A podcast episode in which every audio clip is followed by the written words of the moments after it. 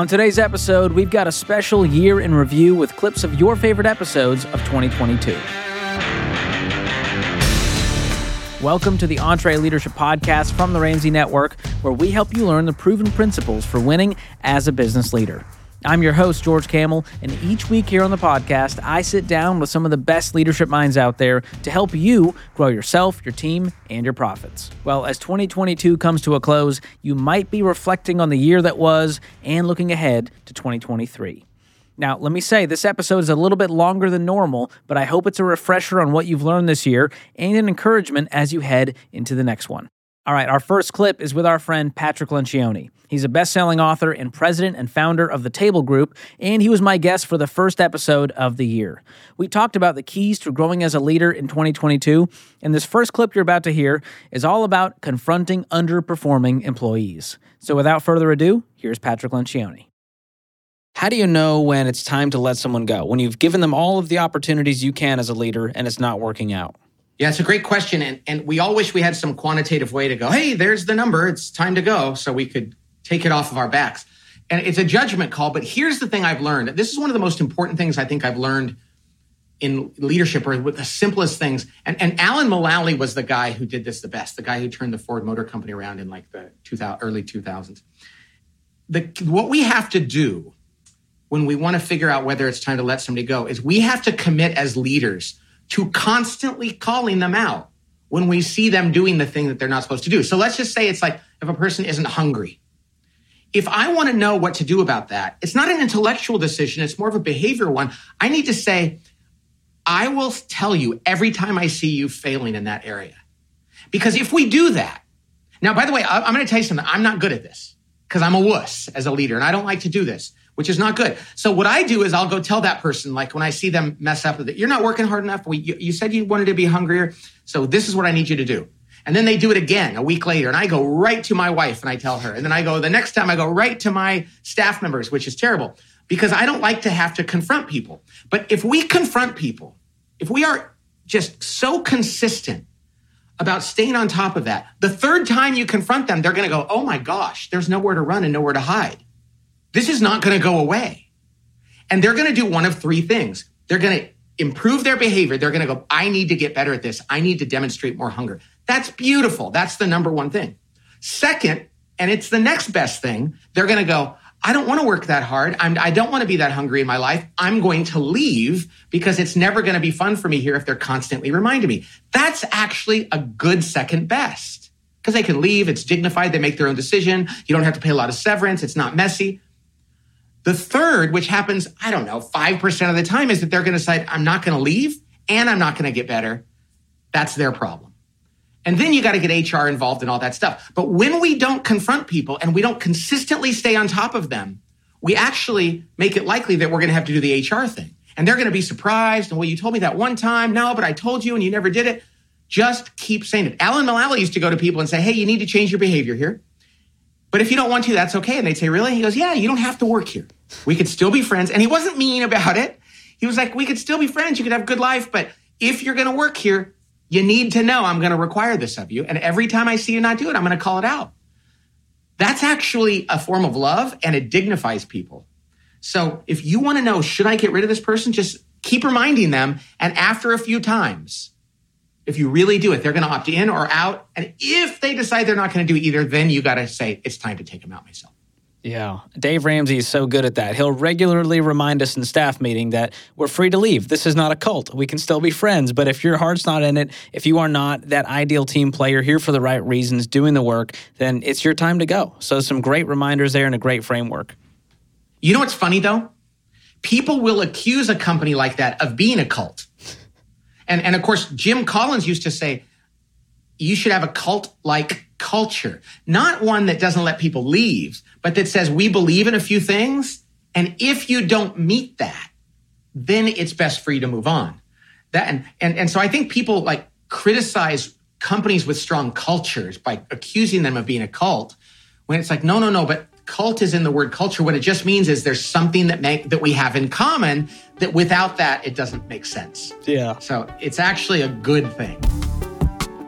Man, I love that guy. Always love getting to sit down and talk with Patrick Lencioni. And he's going to be joining us for EntreLeadership Summit 2023. So if you want to hear more of him alongside the rest of our incredible lineup, speakers like Dr. Jordan Peterson, Malcolm Gladwell, Dave Ramsey, and so many more, then you've got to get your tickets now. It's happening in Nashville, Tennessee, May 30th through June 2nd. Go to entreleadership.com slash summit to secure your spot.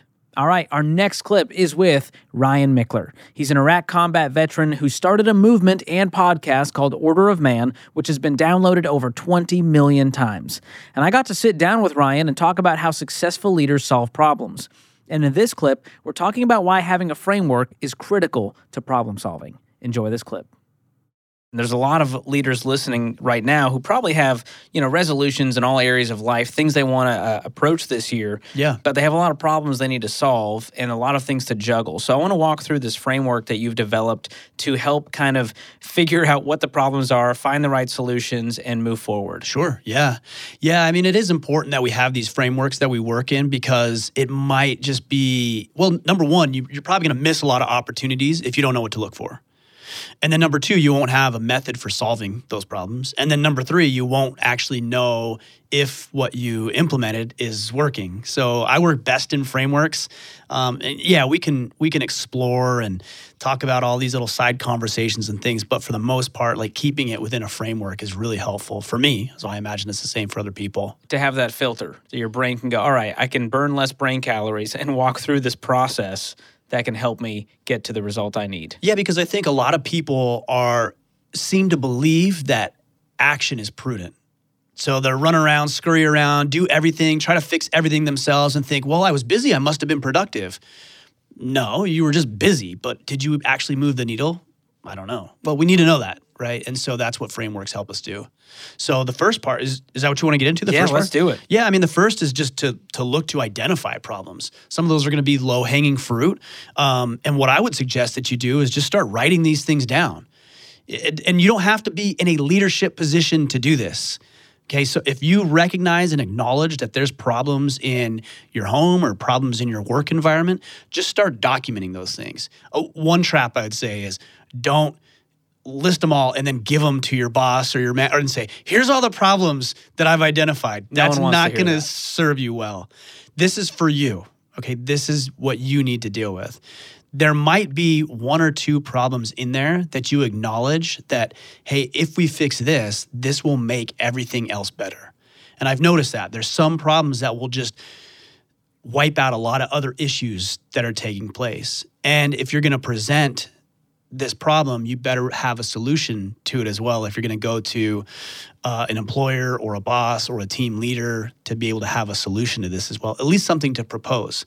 Because what I what I see is when somebody comes to a pro- with a problem, whether it's my kids or somebody at work, great, you just signed on to fix that problem. And uh, if you already have a plan in place, I think I think your your your leaders are going to see that and be excited that you're around because that's what they're looking for as well. Yeah, that's a different conversation and a different posture to take when you say, Hey, I've, I've noticed all these problems. I've got some ideas on how we could solve it. I'd love your help. Every leader is happy to hear that. So, as you look around, you're finding all these problems, which most leaders don't have a hard time with. How do you know which ones are worth solving? Because some of them may, you know, not my monkey, not my circus. Do I have to decide what we're going to do for the team lunch and what kind of paper thickness we need for the printer? There's a certain level where the leader needs to go, all right, I need to figure this out, but I need to delegate it. Yeah, you got to look at your objectives first, right? So if your objective is to give everybody lunch, like it really doesn't matter if you bring in turkey sandwiches or ham sandwiches. Like lunch is lunch. Do half of each and you're good, right? Like but we do get caught up on that stuff. But you got to have a purpose for your organization or your family. I use them interchangeably because we work them very much the same way. But there's got to be a purpose. But if you haven't thought about, okay, what are the most important things that I can get done within an organization or your family, you're never going to be able to judge uh, potential problems and solutions against. So, if we're looking at my business, for example, my number one priority is to get interesting, fascinating guests on our podcast. That's it. That's the single most important thing I can do. And then it's to take that information and then present it to the public who can be served by it. So there's other problems that that creates like, well, what if the video's not good? What if the audio's not good? What if this is not good? Well, the first thing is to get a good guest. And so I've I've brought on somebody who's been very very helpful, Brandy, to help me secure podcast guests because I recognize that although that wasn't a problem, I wanted to elevate that and have help in that department. Now that that's checked off the list and that that's covered, I can start looking at some of these ancillary problems that are created because of it. So it helps you focus on different issues, more important issues, strategic opportunities that you might have in the future. That's right. That's good. And the other thing you have to consider is with the problems that you're identifying and recognizing, are you the best person to solve those problems? Because as a leader, maybe it's a bit of narcissism, maybe it's, it's a bit of ego, maybe it's just a bit of intense care for the project uh, that you don't want to let it go. And what I've found is that I'll take my podcast, for example. Not only do I not want to edit my podcast, I am not as good as having an editor for my podcast. And my sole purpose is to put good information out into the world and fascinating conversations, then that means I need to bring somebody else in to do this who can do it better than me.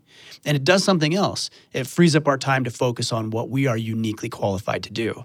So I might have a great, and I do have a great podcast editor but he's not going to be as good as me when it comes to doing the podcast. So I got to free up time for him to do that, free up time for me to do my thing, and we're both better served because of it. And the people who listen are better served as well. All right, next up is one of my favorite conversations of the year, Jocko Willink. He's a decorated retired Navy SEAL officer, a best selling author, and co founder of Echelon Front, where he's a leadership instructor, speaker, and executive coach. I talk with Jocko about why your routines shape the future of your leadership. And in this clip about discipline, I asked the question we've all been wondering Does Jocko take days off? Let's see what he had to say. So, when it comes to all this discipline and these routines, is there ever a worthy excuse where you go, All right, I slipped today? You know, I'm sure you've had days where there was some kind of failure. Uh, I, I mean, maybe not for you, for the average person you might miss a workout day, you miss the routine, something comes up with family. What is a worthy excuse to lose the that level of discipline for the day? No, I mean, what? A broken water heater, a kid calls from school sick, kid throwing up all through. I got four kids. You know, I've mm. done all, every one of these things that can happen has happened to me. You know, the kid throwing up in the middle of the night, you're up all night with the little kid. You get taken to the hospital, taken to the emergency room. Uh, water heater's broken, f- floors flooded, car, won't what, yeah, you, you name it. All these things. Life happens life happens. That, that's one of the reasons I say when people say, Oh, do you ever take a day off?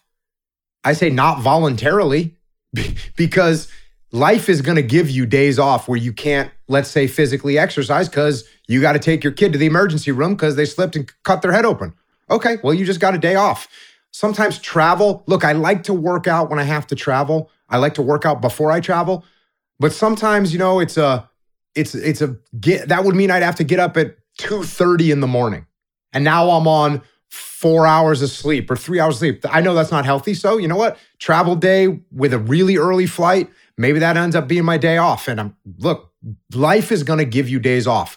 No big deal. If you slip off the path, if you fall off the path, and, and maybe you just feel like crap in the morning, that's okay. Now I can tell you, here's one, here's one small rule that I do have if I get in that mode of where I feel tired, like, oh, I just, I think I'm overworked, I think I'm overtraining, I think maybe I should just take today off, I won't take that day off. Mm. I won't take that day off. I'll say, okay, if I'm still tired tomorrow, okay, I get it. But if I wake up 4:30 in the morning, I go, man, I really don't feel like working out today. I think I might be overtraining. Cool. I'm gonna go work out right now. If I feel the same way tomorrow, then I get the day off. You don't want to make, you don't want to rationalize the situation, right? You don't want to give yourself an opportunity to say, well, you know, I'm, because there's a million excuses you can come up with at 4:30 in the morning. I'm overtrained. I need more sleep. I need more rest. I think I've my my circadian cycle is off. Whatever excuse you want to come up with at 4 4:30 in the morning, you can do it. You're smart. You can win that debate all the, all day long. That's why I don't negotiate. I don't negotiate those things. I say, oh, if I'm still feeling tired tomorrow, I'll take a day off. Cool, got it. But don't take today off save it for tomorrow. Mm, I like that plan. So as we wrap here, there's a lot of people who don't feel like they're wired like Jocko, or they just have this level of discipline. 4:30 every morning, they're up, they're doing their routine without fail. How how can people develop that discipline? Can they get there if they don't feel like they're wired a certain way? Yeah. So first of all, 4:30 is kind of arbitrary, right? That's that's that's what works for me. That's not what works for everybody. Everybody has a different life. Everyone has a different everyone needs a different amount of sleep. If you want to wake up earlier, what you need to do is start waking up earlier. And you don't need to wake up at 4:30, but I would say what I would recommend is start off by waking up a half an hour earlier than you normally wake up. Try that. And then, and listen, you can't just do it for one day. You got to do it for three, four, five, six days in a row. Because what'll eventually happen, you'll start going to bed a little bit earlier. That's what you want. You wake up with a hat, an extra half hour in the morning. That is 20 minutes of exercise. That is 20, 20 or 30 minutes of whatever, you know, you're trying to write a book. That's 20 or 30 minutes of writing. That's 500 words of progress. You're, you know, you need to craft a couple emails to some clients that you haven't reached out to. 30 minutes, you can get that done. Oh, you you get your morning routine done and now you have a half an hour to sit there and have breakfast with your kids before they go off to school. But a half an hour if you utilize it correctly is a huge amount of time. So don't sit here and say, "Oh, I want you to wake up at 4:30 in the morning." No, but if you normally wake up at 7, try getting up at 6:30. Try getting up at 6:30. And when the alarm clock goes off, get out of bed that people say, How do you wake up so early in the morning? I'll tell you, I wake up so early in the morning. When the alarm clock goes off, I get up and get out of bed. That's what I do. That, that, that's the magic. That's the secret. That's it. When the alarm clock goes off, get up and get out of bed.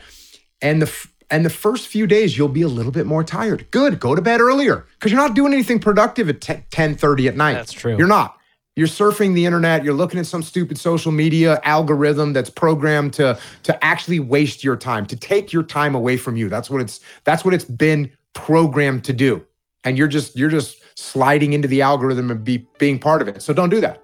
Go to bed earlier, turn off your your phone and wake up and be productive with your life.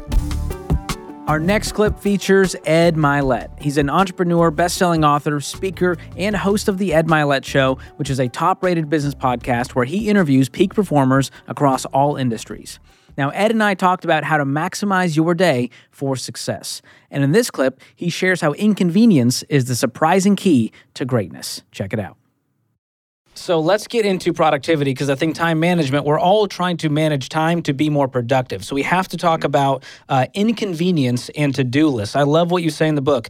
Greatness and convenience cannot coexist, they are diametrically opposed forces. What do you mean by that? Well, it's counterintuitive, right? What we do normally is we want to move away from inconvenient things. The average human being has become very familiar with doing convenient things and avoiding the inconvenient. Napoleon Hill says in Think and Grow Rich, which is my second favorite book after the one I just wrote, other than my scriptures. Because you don't just think and get rich, you have to do certain things. And that's why I wrote one about thinking and doing and congruency. But having said that, he says that if you can get to the other side, the temporary thing you're going through, that you get introduced to your other self. Mm-hmm. And that other self is why that problem exists. And so, what you got to do when you're when you're looking at a problem that you got or something that you need to solve, the inconvenient thing is the path to get it done. And so I've sort of started to build this muscle when I look at my day. What's the most difficult thing I have to do? What's the most in- feared things first, first things first, not inconvenient things? Most human beings are not wired to do difficult things. They don't do hard things. And when you become familiar with doing hard and difficult things, I believe you become somebody completely different. So if you're constantly doing the easy stuff, you're not getting it done. I just interviewed Phil Heath, seven time Mr. Olympia.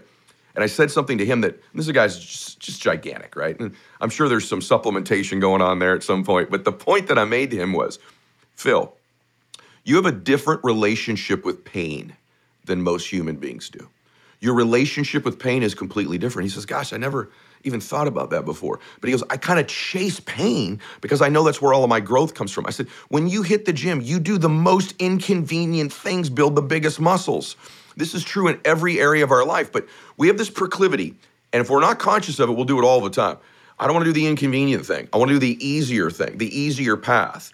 You build yourself or a company full of people who are willing to do the inconvenient, you are now in that success area of life. I really believe the athletes, even that I coach and work with, and I don't work with Tom Brady, but one of the things I've studied about him is the people that I know that have been around him have told me that he's a psycho about wanting to do the inconvenient stuff in any given day and that that's changed the culture of the teams he's played on where everyone's sort of chasing the inconvenient. And so that's my recommendation of the book is look at your day look at the agenda and say what's the inconvenient thing? and run towards it not away from it. Wow. That's powerful. I think that inconvenience is where any growth that's, you know, real comes from. Is that inconvenience and that season of pain and, you know, suffering and grinding that out, you go, wow, I'm a different person than I was before. That other self that you're talking about. So that's such a great reminder. Think about the fact that you have a business when you're listening to this. How daggum inconvenient was it to start this thing? It was unbelievably inconvenient. You probably had to leave a job that no one thought you should leave. Maybe you had to borrow some money, start up capital. You're probably negative financially in some cases, right? Like you're you've already done the most inconvenient thing, which is start your business. Stay down that road. Yeah. You're you're too often avoiding this. And, and here's the last thing I'll say. Or you've had a little bit of success. And once people have a little bit of success, now they don't think they have to do the inconvenient anymore. Get I already did that stuff. It's someone else's turn. Not if you want to go to the next level. The next level requires the inconvenient thing. The, every time it requires the inconvenient thing. Well, that brings me to to do lists. Uh, now, a lot of leaders set up their to do lists to try to gain those quick wins. They want to check it all off. But what you're saying here is completely different. Explain to us how uh, how to take an inconvenient approach to our to do lists. If you do the inconvenient thing first, you build gigantic momentum. The rest of your day is downhill. The rest of your six hours is downhill. So I'm a big to do list person. Mine are not fancy. I just list the stuff I got to do. And when I start checking them off, I gain momentum.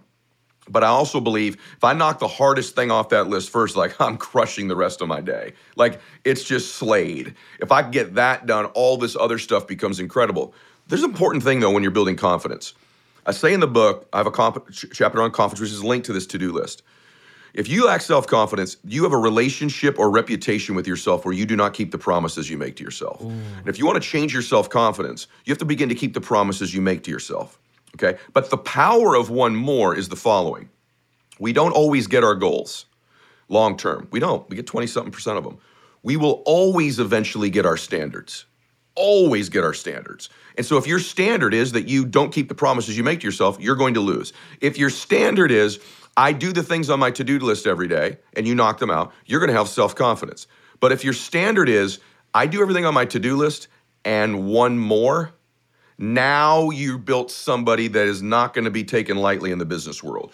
So the standard should be I do what I say I'm going to do and one more. I'm going to do 30 minutes on the treadmill in the gym, I do 31. I'm going to make 10 contacts today, I make 11. I'm going to tell my daughter I love her, I'm going to tell her twice. You start having the one more standard in your life, and all of a sudden those to-do lists, these really inconvenient things, you now bring a confidence level with you to that list that allows you to do the difficult thing to build the momentum because you do one more. All right, next up is Dr. Karyn Gordon. She's a best selling author, TED Talk speaker, and CEO and co founder of DK Leadership. We talk through ways we can improve our relational and emotional intelligence so that we can lead our teams well. Enjoy this conversation. Uh, and really, we're focusing on why confidence is such a secret uh, to great leaders, both at work and at home. And so, you talk a lot about this. And I heard you quote the Gallup research stat that said 50% of employees leave their job to get away from their manager. So, it sounds to me like there is a leadership crisis out there. We've always had bad management and leaders out there. Right, right. But what do you make of all this? Well, I think it's, you know, science is always an interesting thing. And I what I love to do is I love to take science and good research and simplify it so it's really easy for people to understand so that and then we know with what to do with it to make it practical, right? So so, you know, for anybody, for any of us that work outside of the home, we all know that that boss, that manager that all of a sudden we like we just want to get rid of. Like we no longer want to come into the office. And so I think it's, you know, it's something we've always known, but I think now people are making different decisions about their career.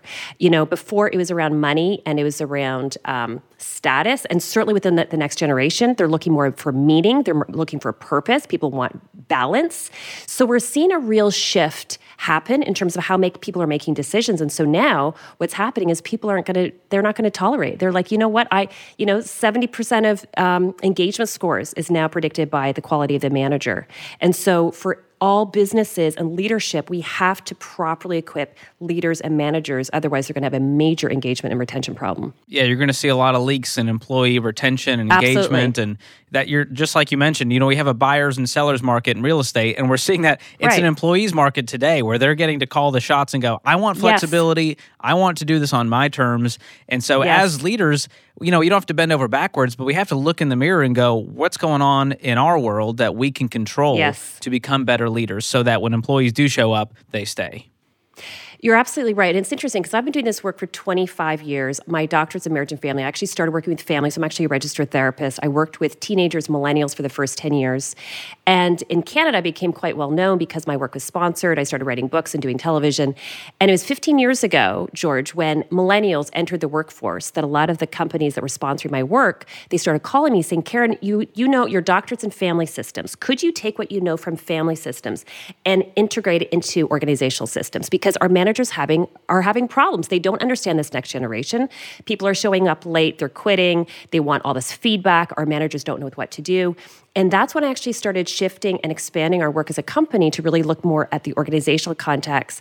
And it was when I started researching and looking at great leaders, great managers. What is it that makes great managers? What is it that makes great leaders? And as I looked and I dug into it, it became super clear. The secret sauce was emotional intelligence. And managers and leaders that had that, they had really great retention.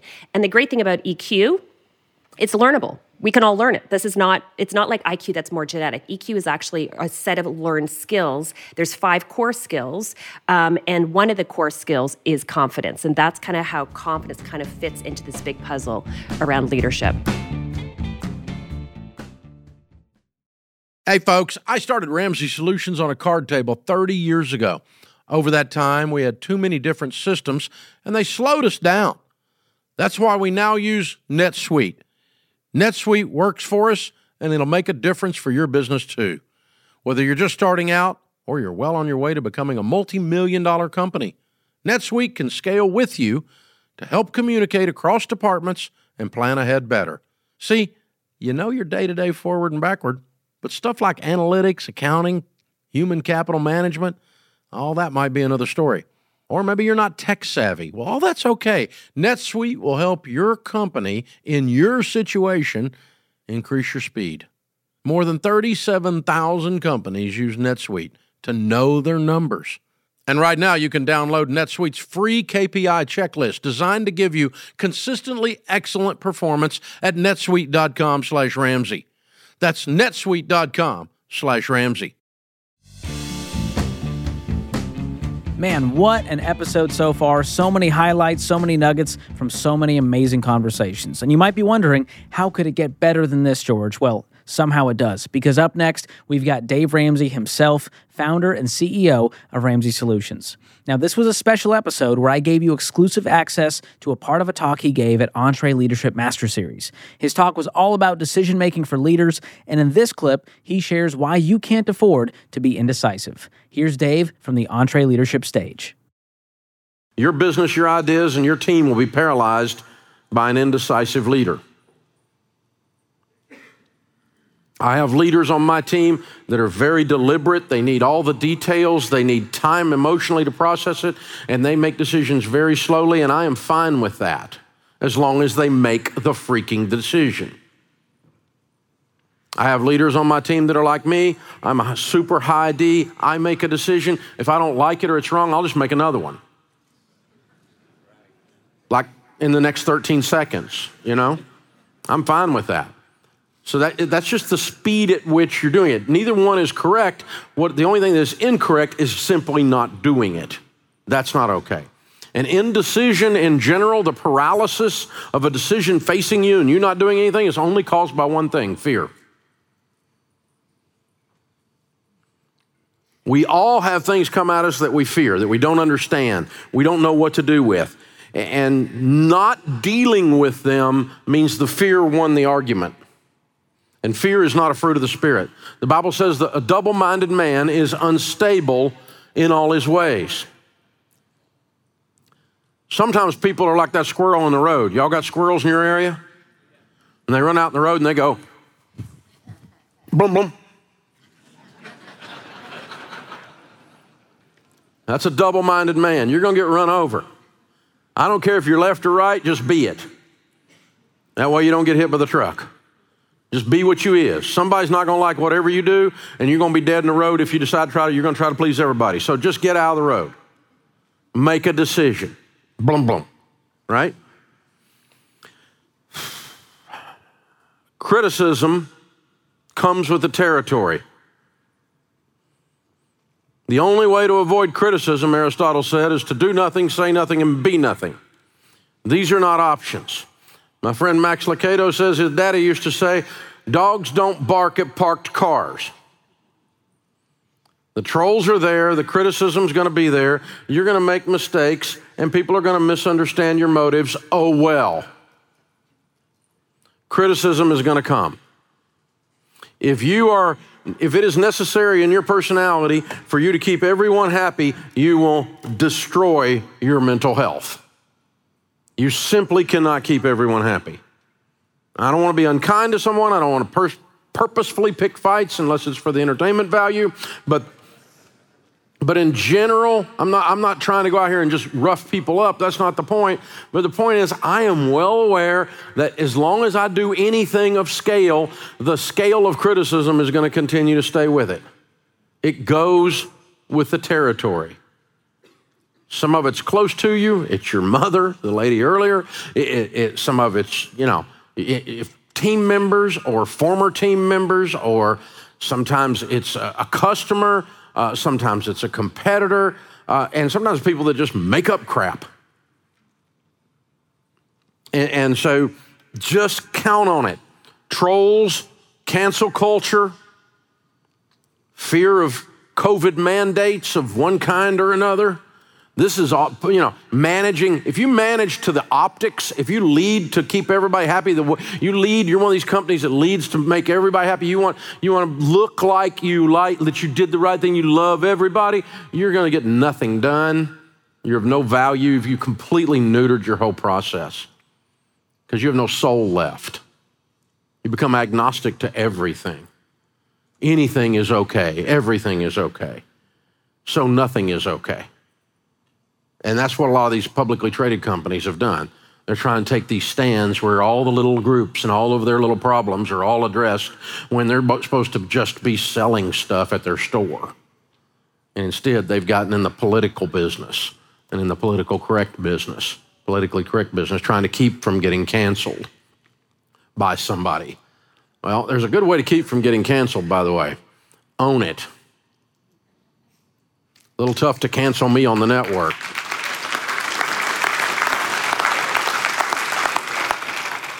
Now, I'm not trying to be offensive to some group or whatever. I'm not setting out to do that, but I'm also not going to live in fear of that. We're going to get business done. We're going to love people well. We're going to be kind and, and we're going to be excellent at what we do. And because we're moving things around, somebody's pissed all the time. Just get used to it, it's part of the process. Elements of good decision making. Deciding not to decide can be the right decision. Sometimes you don't have enough information. Sometimes it's in the heat of the moment. You need to calm down. So sometimes just saying, not right now. That is a decision. It's an intentional act. It's proactive. It's not passive. And you're simply saying, not right now. Not right now. Not right now. Not right now. Not ready to pull the plug. Not ready to pull the plug. We're not doing that.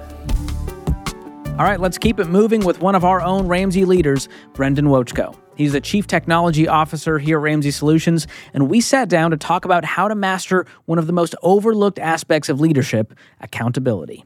And in this clip, he shares why accountability is so rare in leadership today. Enjoy this clip. A few months back, you did a great talk at EntreLeadership Summit all about accountability, how to repair it, how to become a credible leader. And a lot of leaders go, Yeah, that sounds like a talk for someone else. Right. I don't think I need that. Yeah, I, I, think a lot of people react that way, and, it, and, it's a big part of the reason I actually talk about it. They, like a- accountability is a far harder skill than I think most people give it credit for. Like people have a lot of false confidence uh, around accountability.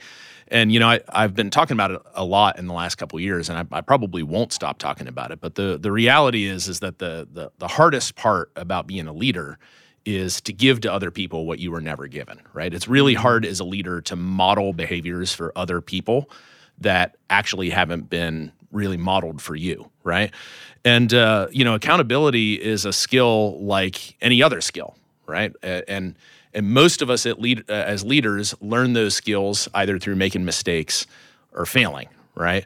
And uh, so I, I guess my goal when I talk about the topic of accountability is I just I just want to raise the overall awareness that uh, this isn't as easy as you think. You're we're probably all a little bit worse at this than we think we are, right?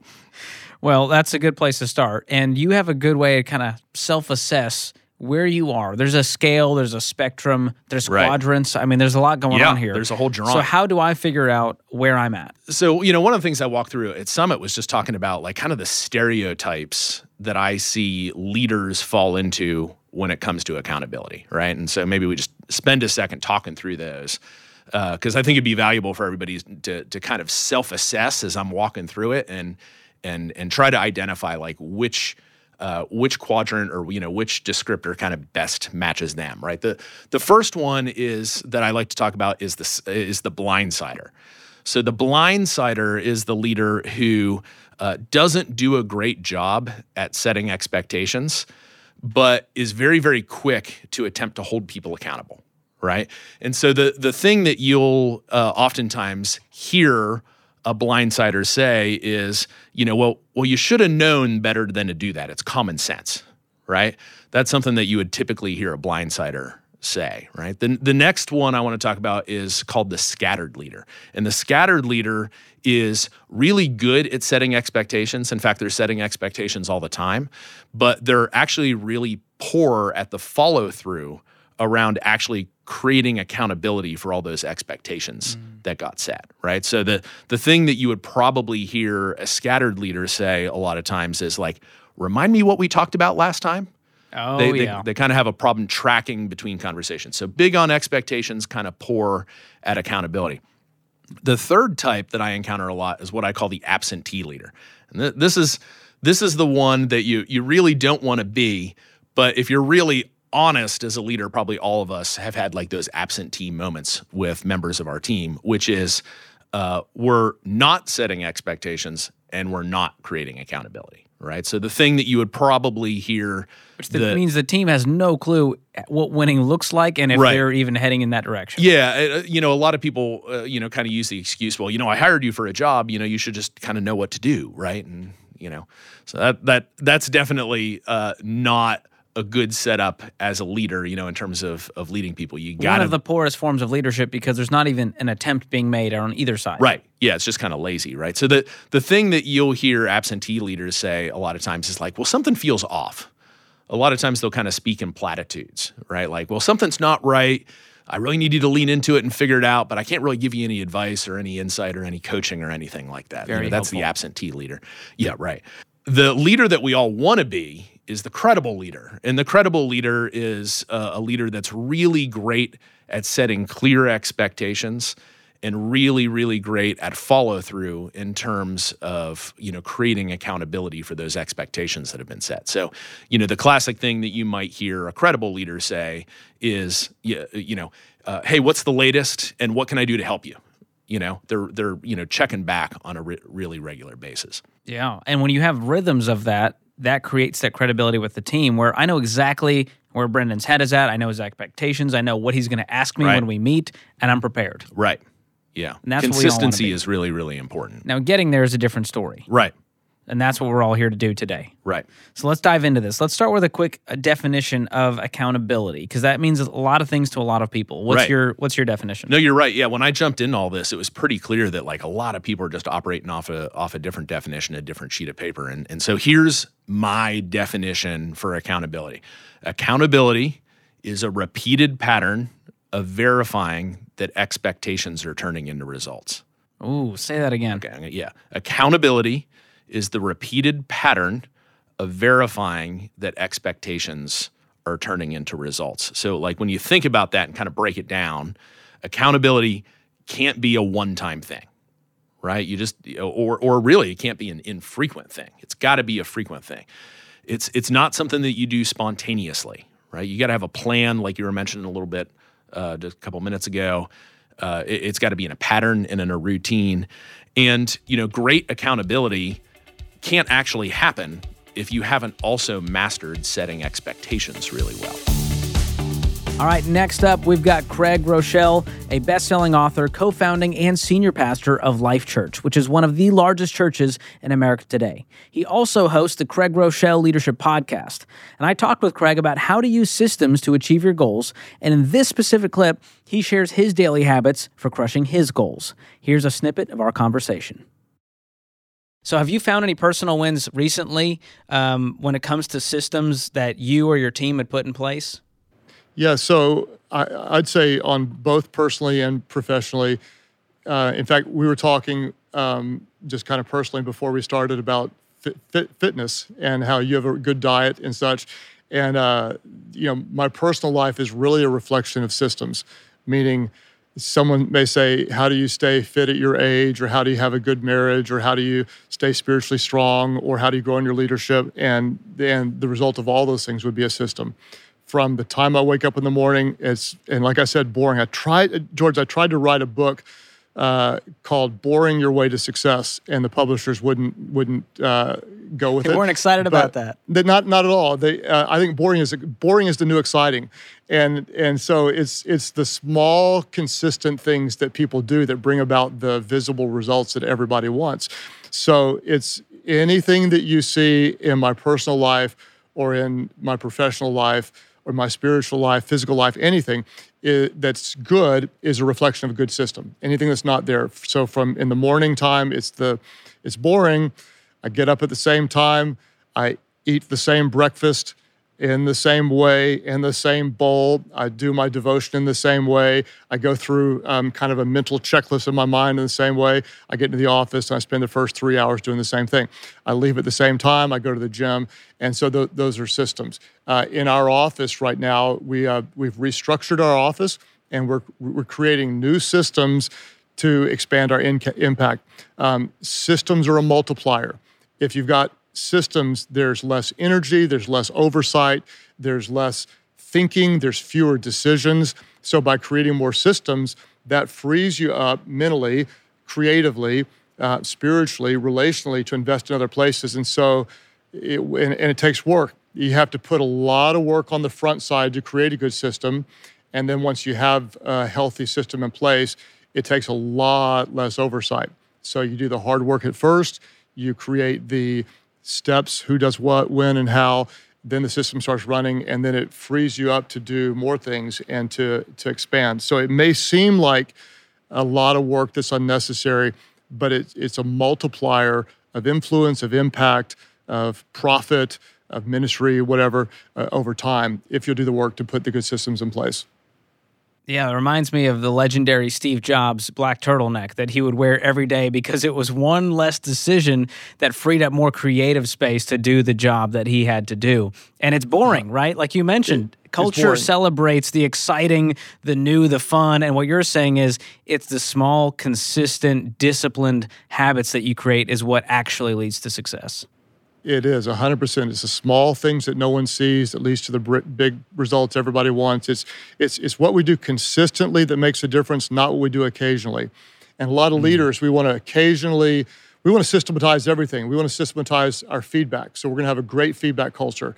So we don't wait to give feedback until we feel moved, until there's something that's worthy of feedback. We say everything's worthy of feedback. So we're going to, we're going to create the, those systems. Same thing, if you want to stay small, let your systems be accidental, let them be incidental. If you want to be big, have a bigger impact, be intentional about it, do the work up front, and watch as it multiplies your ability to, to grow or impact whatever you, you care about. This episode is brought to you by Trainual. Even when you're great at running the day to day, a lot of leaders struggle to delegate.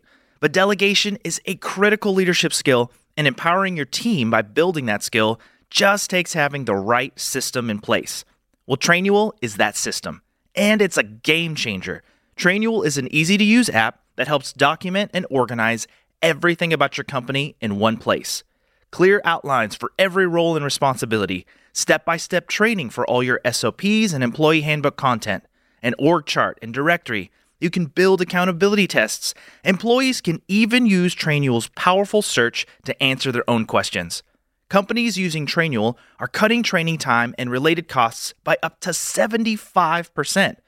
Get started with over 300 templates and their world class support. It's time to get your entire team playing from the same playbook. Visit trainual.com slash entre today for a demo and get 15% off your first year with code entre15. That's 15% off at T-R-A-I-N-U-A-L dot com slash entre with code E E-N-T-R-E-1-5. Okay, coming up next, we've got a clip with another Ramsey, Daniel Ramsey. He's the executive vice president of EntreLeadership, and we sat down to talk about how to break through your own leadership lid so that you can become the best leader you can be. Check it out. You've probably found out early on your own leadership lid as you stepped into leadership many years ago. What were the things that you found were holding you back, holding the team back, and holding the business back? Man, that statement of what what got us here won't get us there. I feel like I used to weaponize that statement to try to influence people upstream of You're me. trying to break like, things. That's right. And I felt like the one that was pointing the finger and saying, "Hey, you're the you're the old dinosaur that needs to change or whatever." Honestly, over the last several years, especially being in leadership, I realized that I'm the problem. I'm the one that needs to reinvent myself. I'm the one that needs to change. I'm the one that's that's I'm going back to my old bag of tricks, expecting them to work the same way they worked in previous years or seasons or teams. Now, some things do. You know, principles, just basic leadership. A lot of the stuff we teach at EntreLeadership is it doesn't matter what industry you're in or whatever, it, it's going to work. But when it comes to the ideas, when it comes to being fresh with how we go to market with something or a, a strategy, man, I have learned and I've been really humbled that my ideas aren't as good as I used to think they were. and so I've had to rely way more and more on the team and I've had to look for opportunities and spend more time asking questions and seeking out ideas and opportunities from around our team and the market and researching online. And so I, I definitely have been the lid uh, the vast majority of the time. The first step is self awareness, and you got that down. And, you know, Dave started this place on a card table in his living room, famously with one team member, himself, and obviously scaled it over time.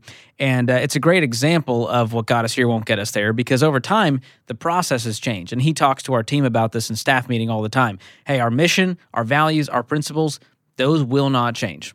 They've been the same for as long as we've been around. Exactly. But the way we do things has to change over time. So, have you found yourself kind of stumbling, maybe as you've entered this new role in EntreLeadership? Are there any mistakes that you go, you look back and go, man, wish I did that differently? Yeah, there's definitely a lot of mistakes I can look back on and I have regrets or I realize I really screwed it up. One of the things I've been learning recently is how often that I can look back at a season or a time where I made a decision, I was decisive, and I held on to that decision too long, meaning the environment changed, th- the team changed, things changed, and I held fast to a decision I had made that had probably expired. And more recently, I've been challenging myself to think, hey, what are decisions I should revisit and maybe make a new decision?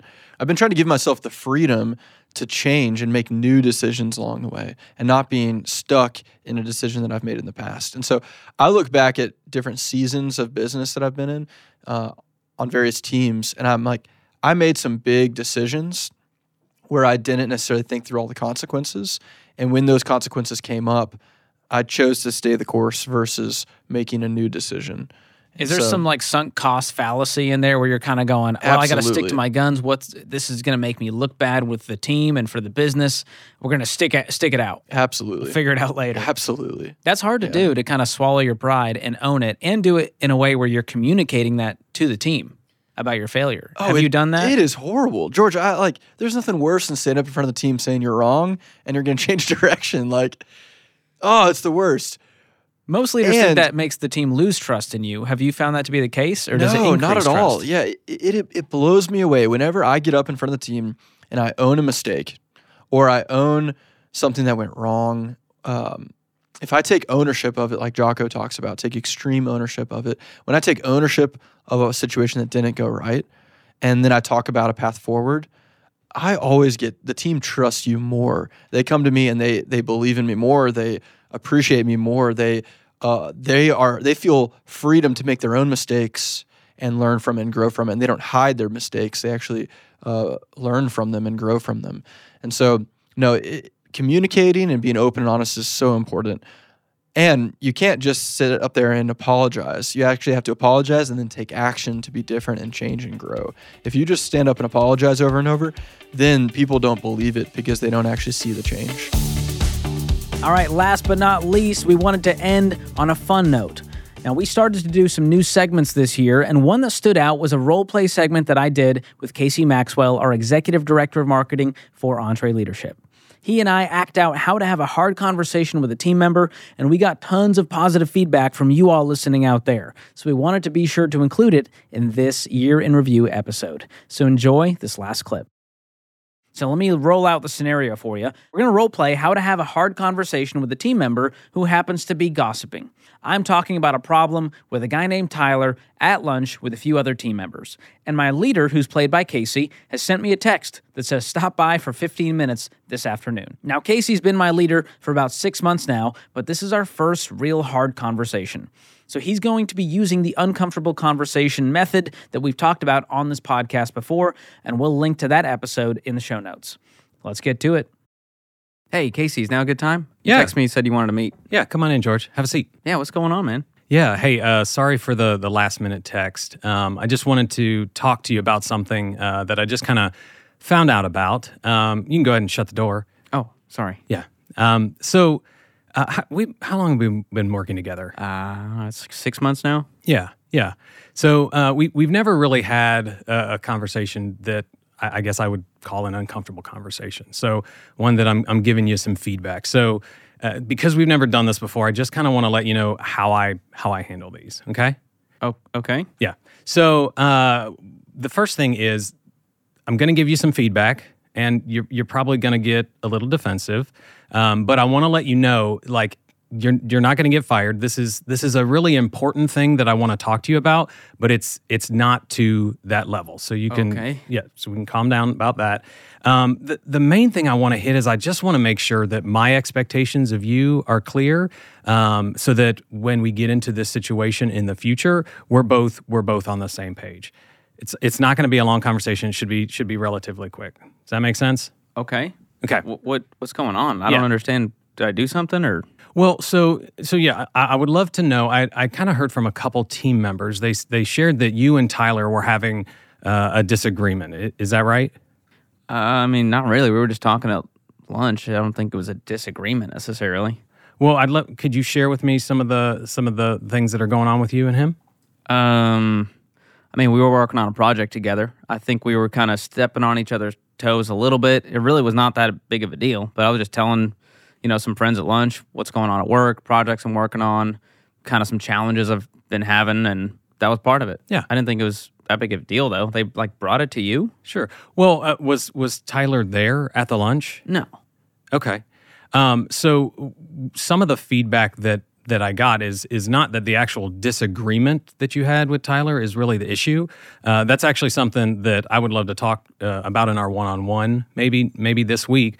But uh, the fact that you were bringing it up in a setting where, first of all, Tyler wasn't he wasn't even there, uh, and secondly, all of the people that were at that lunch table were not involved in this ag- disagreement, right? So you brought them into a disagreement, and that's actually what we consider gossip. Oh, I mean, I don't think I was gossiping. That feels like a stretch to say that. Well, you know, we have a core value of gossip, right? No, yeah, the no gossip policy. Yes. Sure. Yes. Well, how we define gossip is actually talking about a problem with anybody that can't actually help you fix it. Okay. So, uh, of all of those people that were at lunch, could any of those people help you fix this problem that, that you were working on? I mean, not really. It's just kind of what you know. You it's what happens with friends. You kind of just vent a little bit and have some lunch and move on with your day. Yeah. Yeah. But do you know what actually happens when you're when you're doing that? The fact that that Tyler wasn't there, right? You're starting to set a precedent in the team that whenever anybody has a disagreement, they can go talk about it with anybody else on the team. And what that does is that starts eroding the unity and the trust that we have. We really want to make sure that you understand that I know it seems kind of like, oh, not a big deal. Oh, I j- was just sharing this with friends. But it actually really is a big deal. That's actually something that I, I want you to bring to me as your leader so that we can discuss it. Because if you and I talk about this, I can help you figure out ways to solve this, whether it's you and I talking about it and you go and solving it or bringing Tyler in and, and have those type of conversations. Like, is, is there a reason you never you've never brought that up in any of our one-on-ones I mean, honestly, I, I just know that you're so busy, and half our one-on-ones have to get rescheduled because a fire comes up, and so when we meet, it's it's all business. It's just tactical. Here's what's going on. Is the project, you know, are we on track? What's the numbers? What's the results? And so I I haven't really felt like it was that kind of dynamic to where I'm bringing you menial little problems. Yeah. I didn't want to bring you into the drama. I know you got a lot going on. Yeah.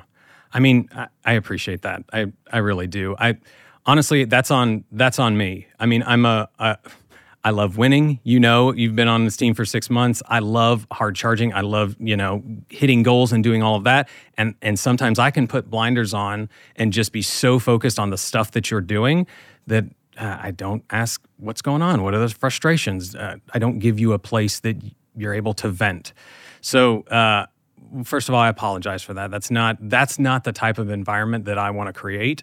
I want to make sure that you know that you can come to me anytime and talk about this stuff. If you want to vent, if you want to just talk about frustrations or things that are going on, please bring that into me.